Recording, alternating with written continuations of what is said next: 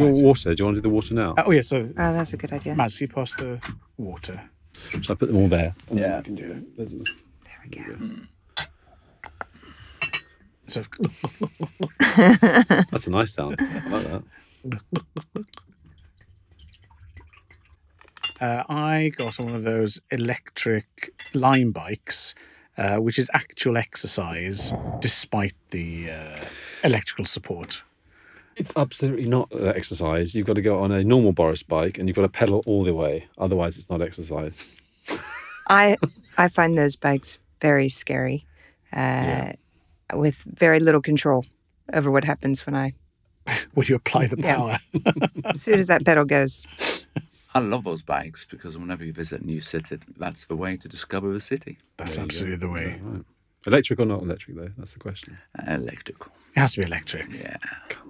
you guys. Hey, welcome to the studio. We're live and in real life. How lovely is that? It's very lovely. So, I'm Ian, editor in chief of Internet Retailing, and I'm sort of excited today because we have an embarrassment of riches despite having some talking topics. I just want to dive in the middle. So, let's try and be well behaved. Uh, intros first. Jamie, you go first. I'm Jamie Merrick and I am at Salesforce and I'm delighted to be back in the studio. Hey. Kate Walmsley. I'm the co-founder of Tern Eco, and we are a B2B re-commerce tech startup helping retailers enter the circular economy through trade-in. Oh my God, that is every buzzword that we need to have right now. And and dear listener, if you're googling this as we talk, rather than looking at the extensive program notes, it's T E R N uh, as they're stalking you in real time. But our fourth guest, hello, Hello, my name is Mats Nilsson. I'm the managing director of Polarn and Pyret and UK. just say and that one more time because it's so lovely. Polarn och Pyret.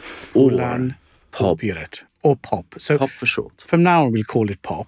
Yes, But, please do. Um, before we go any further, just tell everyone a bit about pop because I've seen it, but others may not have done so. Yeah, so Polarn och Pyret or Pop is a very famous uh, Swedish children's wear brand. It's been around since 1976.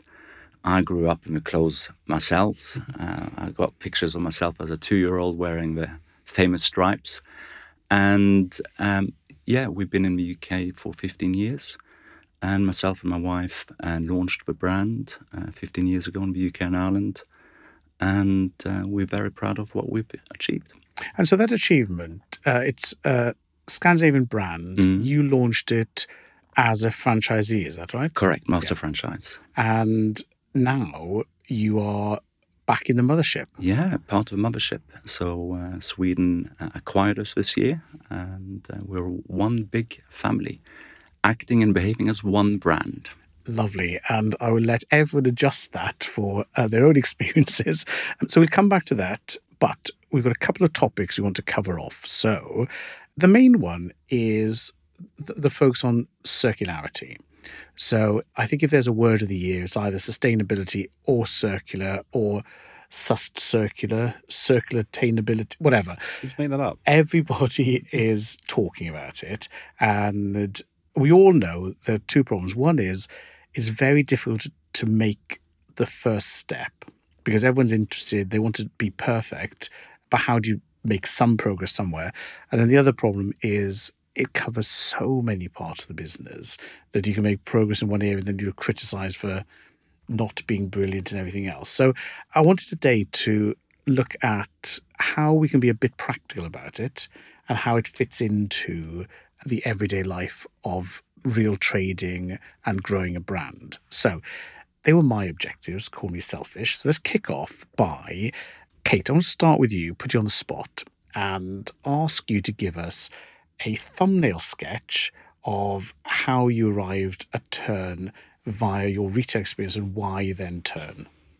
Uh, okay. So I have a background in digital and retail. I led a number of high street UK retailers in their uh, e commerce endeavors. I enjoyed it. I love the shopping experience. I love solving customers' problems in that space, helping them find the products they want. And I've really, really enjoyed it over the years. But as time went on, I became more conscious of the impact that the industry was having on the environment. And I wasn't feeling great about it. I often felt that I was uh, selling product to people that they didn't really need. And I found myself in a position um, 2019 ish uh, where I was coming out of a contract and I had an opportunity to just think about what I could do next and how I could uh, use my skills in a different way. Mm. And my now co founder, Zoe Roswell, who worked with me at Topshop for a number of years, she was in a similar position. And we'd been talking a lot about how we could do something a little bit different and how it could be more meaningful. And we were also witnessing the rise of resale and re-commerce and thinking, oh, maybe this marketplace thing, that's something we could do. And again, when we first got into e-commerce, no one was doing that particularly well. And now looking at re-commerce, we thought no one's really doing that particularly well either, even though it's experiencing this explosive growth and it's really fantastic and really fun. You know, surely we could do it better. And as our knowledge and understanding of the space grew, we saw that really where the, the bigger gap was was around how can retailers and our peers our colleagues enter into this market and take over some of that resale opportunity themselves. It was something that we felt quite passionately that they would need to be able to do with the growth in the space with the um, uh, the demand from their own customer base and recognizing that the current solutions that were out there were predominantly around outsourcing yes. um, product to. Well, they're outsourcing and operational. So um, I think what what fascinates me about the angle you've taken is bringing the activity back under the brand's control as part of the overall brand experience. So you know, my kids, uh, I, I basically stopped buying them clothes because they got everything off Depop. But you're dependent upon then the customers providing the stock into Depop for the other customers to buy. Uh, and you know, this move now towards the brands having more of a grip on it is a bit like when they move to the web or when they move to marketplaces. So I think your your analogy is absolutely uh, spot on. But w- when when you knock on a brand's door and say, "We think you should incorporate this," what's the response? So I think for most brands, still there is uh, a sense that it is too hard, often. Um, in the same way that doing anything new is hard, mm-hmm. change is hard. So uh, it's always easier to to do nothing and wait, or try to find a way to outsource the problem mm-hmm. to someone else. And then occasionally, you find a brand like Pop where um, they recognize that it's going to be hard, but they also see just how important it is. And then it's a really easy conversation and it becomes a how do we take it from here? Okay, so we'll get on to Mats in a second, but for maybe the less enlightened, what is the phrase or the point you put to people that has unlocked a yes? So going, oh, can't be bothered, too hard. Maybe I'll wait a year and I'll copy my competitors, you know, second mover advantage. Please go away, Kate. And they say, no, no, no. One more point. They go, yes, you've got me. Is there sort of an unlocking point that people go, light bulb on, we'll add it to our list?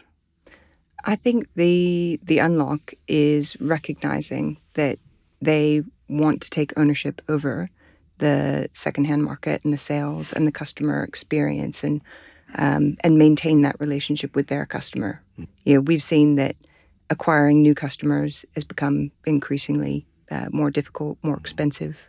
Uh, competition is fierce um, retaining customers is the primary goal. You know, how do you increase frequency and and ensure that your customers are staying with you for longer? How do you build that loyal relationship and actually build a, a relationship with your customer? Mm-hmm.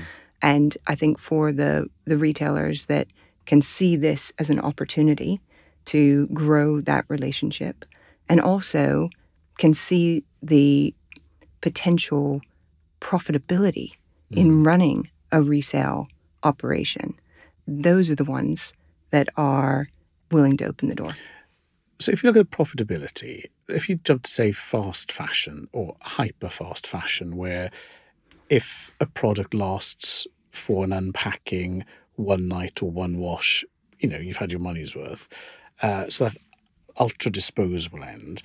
And then you look at something like well made children's wear, where they grow out of it before they wear it out, and then you force all their siblings to wear it before you finally give it away. There seems to be a spectrum of so, somewhere between disposability and product longevity as well as inbuilt reuse. So, how applicable is the model, say, to the disposable side versus clothes like the John Lewis? They've got that new rent your children's wear approach now. So, is this something that we'll see with children's wear or repeat high quality things, or is it for everybody? I think durability is the key factor. And the retailers that are going to win in this space are bringing durable product to market. And there is actually an opportunity to, to run these programs in a way that helps you understand how to extend the longevity of your product. Mm. Um, you're going to get better. You know, it's the um, it's the ultimate quality test on your product to see what actually happens to it in market and what state it comes back to you in. And perhaps you identify ways in which you can extend the life through repairs and through the materials that you use, but also thinking about how you care for that product or uh, communicating that to your customer base around how to extend the life of the product itself so that it retains the the quality um, when you sold it. So I would say that for the the other end of the spectrum, um, it's not really suitable to disposable fashion or or products. And I should also clarify that the product that we've built, the Tern Trade In app, is for any any product that is non-perishable. So that could be, you know, glasses or jewelry or technology. Um, it could be you know toys, children's toys, as well as children mm. children's clothing. So it is uh, limitless in that respect. So I want to come back to the practicalities because everyone's already thinking, I know, uh, how do you verify? How do you classify? You know, so I want to hold that thought. We will come back to that towards the end. Let's maybe just turn to Mats now and just say it'd be good to know a little bit more about the brand mm-hmm. and its positioning, and then maybe segue into did you call Kate? Did Kate call you? Was it some happy resonance in the stars. So let's let's start off with the product first and pick up on the quality and longevity maybe. Okay.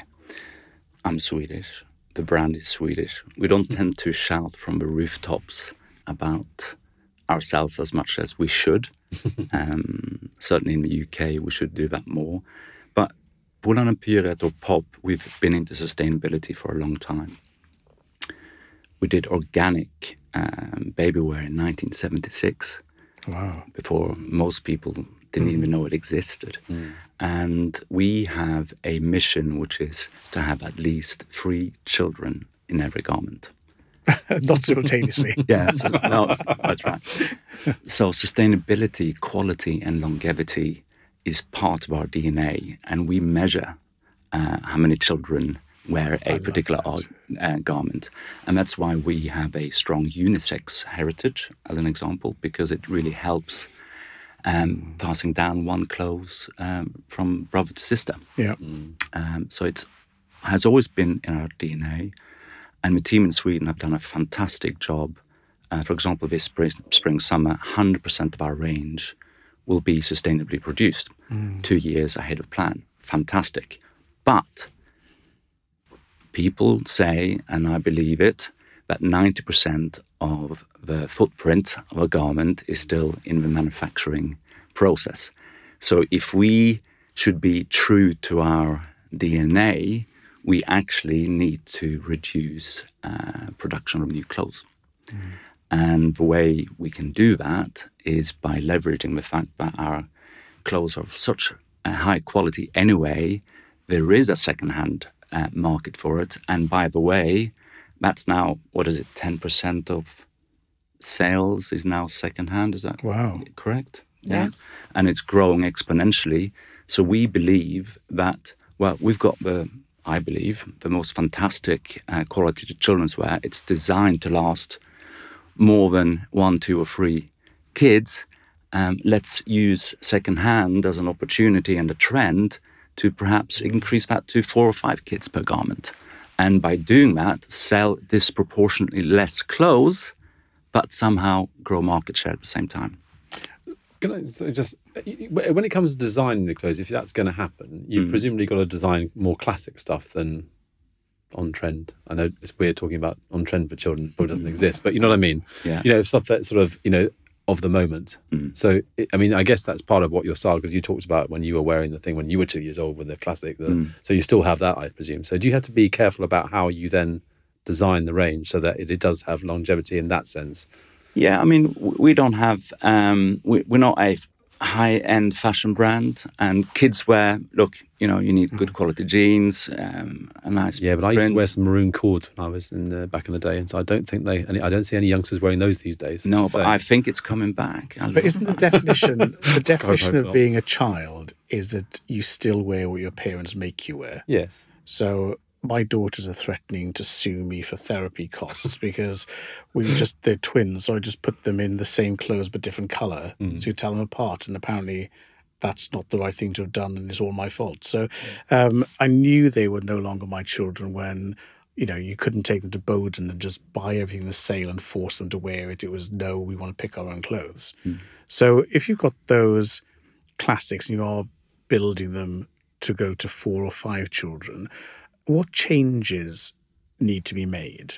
So I'm imagining now that the name label on the inside has got five slots rather than one. Are there other things you look at as you go from one use to five uses? I mean, you should really speak to our wonderful product team um, now, but I know the lengths they go to to even just selecting the right quality cotton Yeah. um, is is a major exercise because you want the longest fibers possible in cotton because when you do that, it lasts for longer. You can wash it in 60 degrees if you want to or need to, and it doesn't shrink or twist. The colors don't fade. So the attention to detail the product team goes to is is just do you do adult sizes? Uh, we do, we do, we do have a small range. Um, Excellent. Yeah, Yeah, like- onesie for you somewhere. We know those usual arguments about Ian, you've turned everything pink again, or something. yeah. um, now, before we uh, get to practicalities, we didn't ask you about how you got into this. So we just launched in at Pop, and there Yeah. you are. But were you someone doting dad and thought I need to now found a children's wear company to clothe my kids, or were you something else and then? So I um, I went to university in England, uh, met my uh, dear wife at university, and um, I didn't want to go home.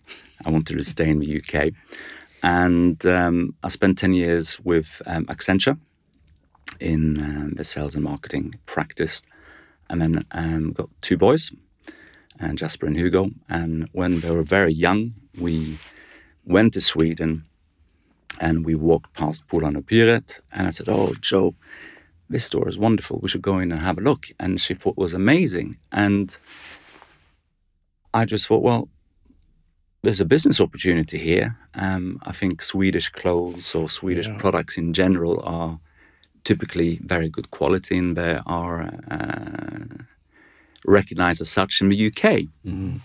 Honest, good quality, reasonable price, not cheap but not expensive either. value rather than cheap? Yeah. Exactly. So I contacted uh, Polarn Pyret in Sweden, and um, to cut a long story very short, we managed to convince them to uh, trust entrust us in uh, taking Polarn Pyret, which is such a wonderful and treasured brand, over to the UK.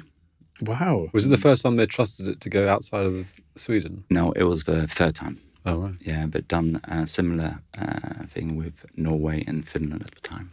But Norway and Finland Yeah. are still sort of fellow Nordic. and people knew of the brand Yeah. in Finland. It's a big step. Whereas here, I mean, we in the beginning we literally built up the business one customer at a time. Um, with pronunciation lessons. with so uh, yeah, with yeah, with pronunciation uh, challenges big time. Yes. Yeah.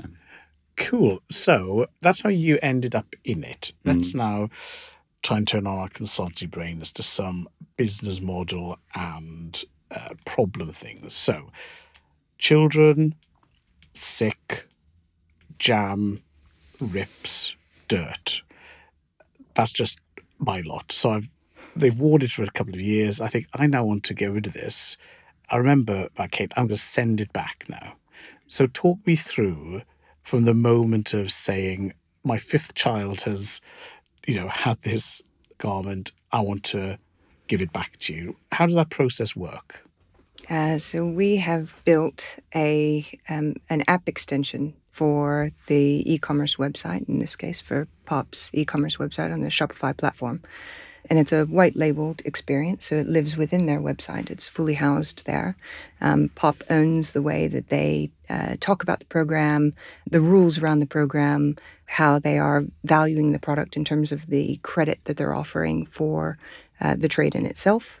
And there's some tooling in the background, obviously, that they can use to help them with that. And it's all rules based and um, and adjustable as well, because we do fully anticipate that these things are going to evolve over time as more learnings are gained around what's kind of the optimal uh, program. And so, just uh, sorry, I Yeah. to interrupt. No, I'm at just trying to work this through because some people will say, if you buy a new thing, we'll dispose of your old thing, you know, conscientiously and correctly.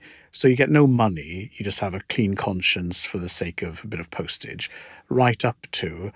I will assess it, appraise it, sniff it, clean it, certify it, put it back on sale. So th- there's quite a spectrum of returning and vastly different business operations behind it. So, do you cater to all of those, or do you find you're more doing one type than the other? So the way that we have set up the our core product and the way that it works is to have a transparent value associated with every item. Now you could have a a, zero value or a really low value um, in exchange for those goods, but we wanted to build something that would be attractive for um, customers to use themselves because a big part of participation is around one seeing the value in what you're doing but also the convenience and the ease of use and that is a, a massive driver for uh, adoption and trying something new and, and making the effort so we wanted to build something that would give um, our retail partners a way to structure the program that had enough incentive there to really get their customers to engage with it, um, but that wasn't onerous.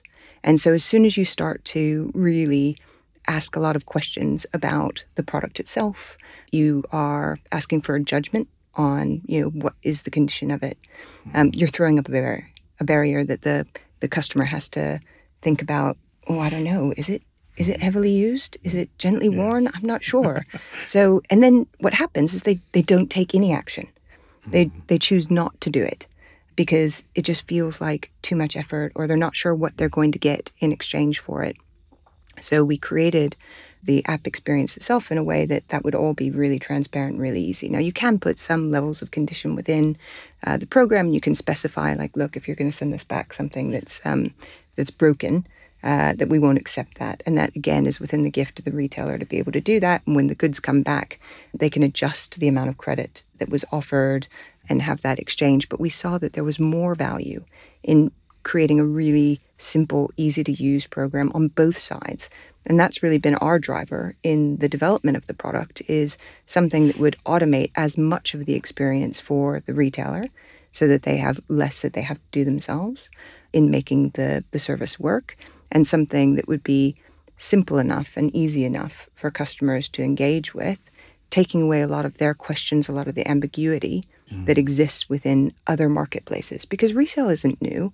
This, you know, this market isn't new. We've had other marketplaces and peer-to-peer marketplaces for a long time, but the effort involved in participating in those marketplaces keeps a lot of people back, holds a lot of people back from taking an active role. and limits supply.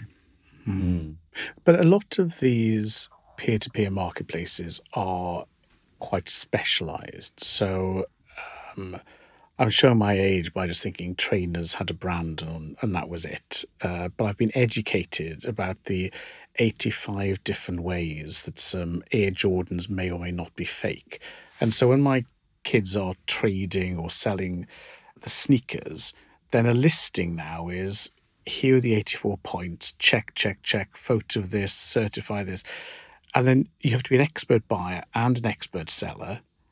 But for them, it's worth it because of the financial amount. Or if you're trading camera equipment at MBP, then you know it's expert to expert. Whereas in this case, they are more generic products that aren't massively high value. So that lighter touch is, you reckon, the way to go? Just take the barriers down and send it back. I mean, taking the barriers down in any online experience is, Mm. you know, a, what gets more people to play.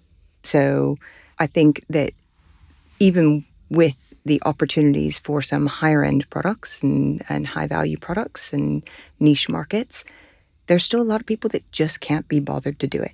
It's just too much effort. Um, and I hope Mats doesn't mind me sharing um, a, a stat from the customer survey Not that we all. ran with his customer base. But you know what we saw was that whilst there was you know roughly a, a third of um, existing customers regularly shopping secondhand online, um, you know less than a fifth were selling because the effort involved in selling was so much harder. And what stops customers from shopping is that they can't find the thing that they want. They can't find it in the size or the color or the model, or you know, it, it's not easy to find the thing that you want. And most people, when they go shopping, have something in mind. You know, some people are willing to make a bit of you know sacrifice on or compromise on what that is because they want to buy the secondhand product or they want to buy the the more you know choose the more sustainable option. But the majority want the thing that they want. And so being able to to create an offer and a destination for that product where you know there is going to be more depth of choice um, is a really exciting proposition that changes the game in resale. Interesting. I think it's right because I, I see there's people on my social media feeds that say they you know who you are uh, are always advertising uh, children's clothes and all that sort of stuff and I just think it's a very sort of too simplistic way of doing it. Is there anyone out there who might fancy this as opposed to putting it into a brand like yours, Pop, whereby you've got people there who love that kind of thing and want to do it. So I guess the brand spin off. I mean, it's obvious you get the benefit of well, isn't this aren't we doing a great thing for the world type thing? I mean, I guess that's pretty obvious, but there must be some other sort of real benefits that brands feel see from doing this, not just financial, but sort of general glow about the brand. Is is that right? I don't know. I mean, I'm just trying to think what they might be. Yeah, I mean, for us, it's um, we're still business people, right? Right. Um, This is where he says, no, it isn't. Yeah, exactly. Never mind a million glow. dollars. but look, we produce great quality clothes Yeah. with um, a lot of sustainability, and it's it's it's not the cheapest producing great quality clothes. So secondhand for us is is a great opportunity to appeal to a new market uh, with a new entry price point range, if you like, with our secondhand clothes. But that it's oh, that's interesting. Yeah. So if I'm on your site and I'm going browsy, browsy, browse, uh, I want this top or little Johnny will look good in these shorts. Do you make the customer start at second hand? So go to the menu and say have a second hand journey, or do you mix new with second hand based on a product item level? So I know I want a top. I'll show you new and second hand. How do you present that to the customer? Currently, we have our new stock, and there's a tab for secondhand, um, which is really, really important. We value both choices equally. We don't try to steer customers to the new stock or the secondhand stock. That's very important to us. We haven't started to mix it. I think that would perhaps confuse it somewhat. But I think the key thing for us is that we're selling new and secondhand clothes on the same website. So if you're, you know, we're all captives of our own browsing history, but if you're on, uh, say, certain electronic stores or, you know, like guitar amps and sound recording, then you're looking at something thinking, oh, I really want this lovely piece of German audio engineering. And underneath the price, it'll say, we also have B stock or we also have X display. And you click and then you go and see the same product but with a thumbprint on it or something. So I think there's a developing language around a hierarchy of newness, freshness, you know, usedness, and so on. Um, but you said with classic understatement that you are indifferent to which path they choose. So does that mean you've managed to get a pricing point where you make an equivalent margin on both, or were you just being just saying nice words, but really you want them to buy the new? No, it's it's really important that if, if we're going to stay true to this, um, we want to sell disproportionately less new clothes. So we believe, look, we're quite new. We've just started. Uh, we don't have one or two years of experience behind us. We're still resolving some challenges in the background because it's uh, much more successful than we thought it was going to be. But we believe it'll have parity with That's new, interesting. new clothes Amazing. sales. Mm, that's very interesting. Yeah. Now, you said you had a few problems. Let's Mm. talk about the operational side. It's all sounding just too smooth and easy so far. Both of you are looking happy. It's been a success. I mean, come on. What what was what was what was the hardest thing to overcome? So if I let's say Jamie and I run out now and we ring up the Salesforce tech team and say, let's copy it. Mm. What's the hard thing that no one thinks is hard until it hits you. They're you? not going to tell us now, are they? No, they will. okay, all right. And, and let's just be clear, we will one day have a Tern trade in app ready for Salesforce. Lovely. So There you just, go. yeah. You, you Just heard for it the record here. Thank Yeah. you. Yeah. Well, I mean, with, with all of these, the technology is a small part. You know, what you're really doing is a massive operational uh, and integration part. So I'm thinking if I'm a customer, then I might have ordered something, I might have a return label for new, I might be sending you back secondhand.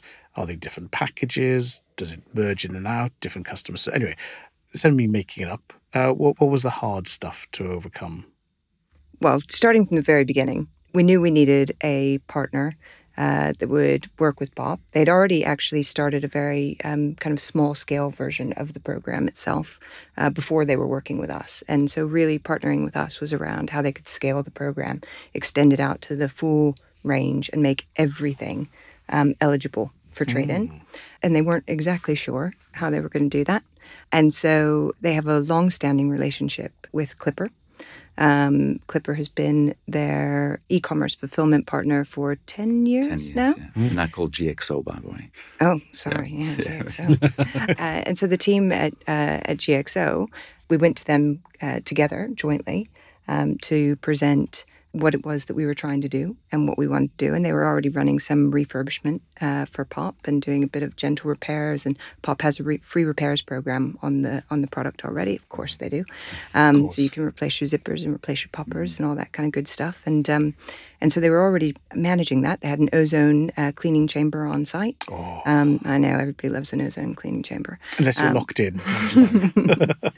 And so we, we kind of shared with them what it was that we wanted to do, and they were incredibly receptive to it. Um, I mean, the team are uh, so agile and really such good partners, and they they stepped up to the challenge uh, to work through the process of what would actually need to happen. And our app lives within the Shopify platform, but we knew that they would need a receipting app to be able to receive those goods. So when the customer goes through that trade in process, they register their product or they select the product they want to trade in from their order history. They can see exactly the value that they're going to get. They s- confirm, you know, those are the, the details of the trade in that they have and that they want. We have a integrated uh, shipping label that comes with that. So um, they can use any packaging that they already have at home. So they're not waiting for a bag to pack up their goods in. They are encouraged to use whatever you've already got um, to pack those things up. That makes it a lot faster too. They print that label out, pop it on the bag, and then the bag goes back to the DC, and GXO receives the bag and is able to receive the goods. Lovely. Yeah. So I, I love that um, building off existing capabilities. That linking is really impressive. Well, and the, the, the really exciting thing here as well is that because Pop is selling new alongside secondhand, the e commerce fulfillment is also one package as well. Mm-hmm. So, and customers are shopping both at the same time. There aren't secondhand only and new only. There are some baskets that look like that, but there are a lot of mixed baskets as well. Fantastic. Where can you do that? Yeah. I, I don't know of anyone else where you go online, buy new and second hand, and you get it in the, In same, parcel. basket, yeah. Are we the first. I don't know. I mean, I'd love to know if anyone else does it. Should we ask our listeners? I think our listener. Listeners, so sorry, did I pluralise? Yes, sorry, yes, apologies. you're, you're getting above above our own station here. So, um, you know, do do let us know, dear listener, I'd if you know of yeah. any. Again, I think you know it depends on what you know what you spend your time shopping on. Mm. But I'd, I'd love to know. I don't know of any clothing definitely like that. But uh, what I like about it as well, GXO, we must know them as, they've also seized the opportunity. And I wonder as you go through this, whether, you know, how other partners are going to come into and what ecosystem is going to grow around all of this. I suspect is there's going to be more and more people who are going to be want to be part of this to make it better and more easy and bring down those barriers, like you were saying. Yeah. Are there any that you can see? I mean, don't name names, but any any, any sort of other Any new areas? Where Areas, you exactly. partnership, yeah, So, th- so there definitely are. And I think, again, uh, Zoe and I have now been in this space for a couple of years. And a couple of years ago, they, they really weren't there. So, kind of pre COVID, we, we had scoured and looked kind of what can you do with this product when you come back? What can you do with the product either from a uh, refurbishment and um, and resale perspective or uh, from a recycling perspective? What are the options? And there were some donation routes, um, but there were pretty limited, uh, um, you know, outlets were where you would take that product and what you could do with it, and that is changing rapidly, which is really really exciting. Um, there is a lot more being invested in repair and restore and refurbishment and material recycling and um, you know spares and repairs. And you know we've talked to uh, plastic recyclers and we've talked to you know uh, technology refurbishment um, partners that will you know either break things down into their component parts or repair them for resale. And that could be small household appliances to um, kind of true tech as well. There's just a, a, a- much greater stronger ecosystem out there today than there was and it's growing day by day. And what's enabled that? Um, because as I listen to this, I'm hearing, if you had the recipe, it is you need the flavors of goodwill and company values. You need product quality, a little bit of marketing, tech, and operations at the front end, and then this massive wodge of everything in retail that everybody does everywhere to work together. So it, it's as if the the the bulk of it is sort of retooling retail to be not just you know a trebuchet of stuff being catapulted out to customers, but this you know back and forth you know lifelong activity, and that's a major undertaking. Well, I, th- I think that's exactly it. So we're, we're moving from a linear economy where it's all about you make it and you send it out there in the world and it gets used and you never see the back of it again. And all of our infrastructure historically has been built around that model. Um, it hasn't been built to be circular, but actually taking that step forward when you realize that you can uh, evolve what's already in place. So we're not trying to create from scratch. We are taking the component parts that already exist today, making some adjustments to those things. And again, as we said, that doesn't mean it's easy. There are definitely, you know, hurdles to to climb, or mountains to climb, or hurdles to jump, something like that. That'll do. Yeah. Um, but Hurdles on the mountains. Oh, that's something. um, but you know, there i i- it's doable. It's absolutely within the realm of possibility. And then when you start to see the value that it can create and the value it can capture, and how much wastage there is in the existing model, and then you combine that with what's happening in the economy right now, the demand for resale and um, more sustainable products in the marketplace overall, the legislation that's coming through as well uh, with extended producer rights and I was just thinking, nobody really talk about legislation. Everybody's looking, you know, quite hangdog, but everyone's eyes lit up saying legislation is going to drive progress. So that's good. it has to. We No, need it. So lovely positivity. And uh, what's odd is that we're dealing on the one hand with all of the everythings of the retail value chain, but yet, Matt, on on your side, this is one element within your overall brand story engagement. So, w- where do you see this going? You've got secondhand now. That's going to find its balance in your mix. Um, what, what what's the brand looking at for the coming years now that you're part of the mothership and looking to move this on? What, what what's next for you?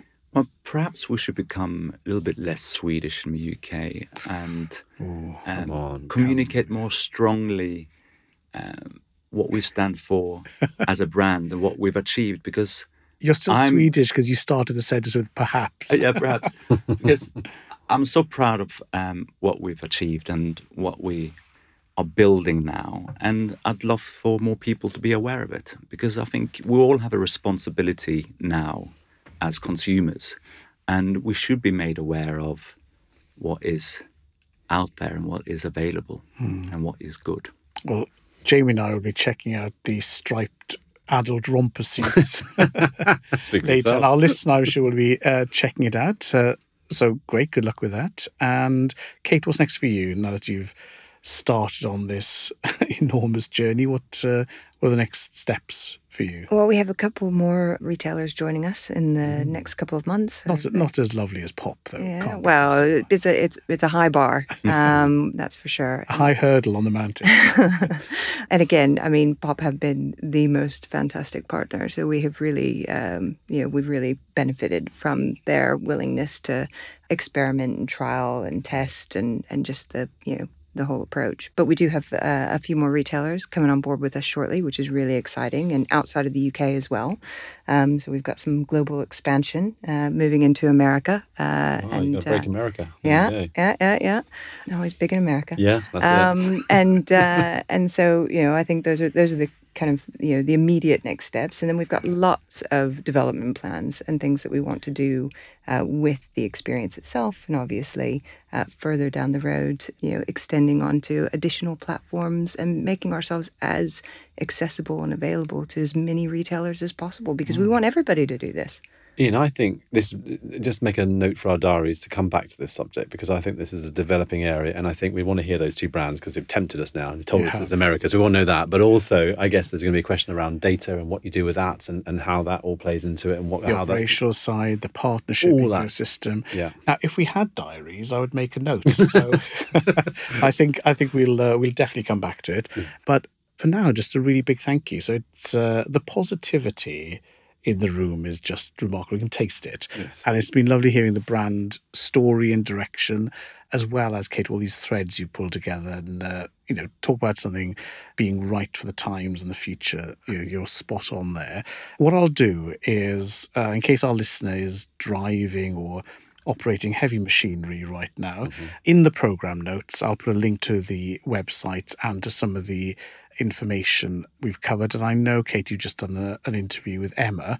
Emma Herrod, our executive editor, which is coming out in the new sustainability report. So, loads of things pointing that way. And, um, Mats, if you're not already a case study, we'll have to get you in there Yeah. uh, as well. So, um, that's great. Well, look, I think that's it then. We've we've we've scratched the surface and we've got a date in the diary for a follow up. Thank you both very much. Thank Thank you. you for having Kate, us. thanks for Yeah. going.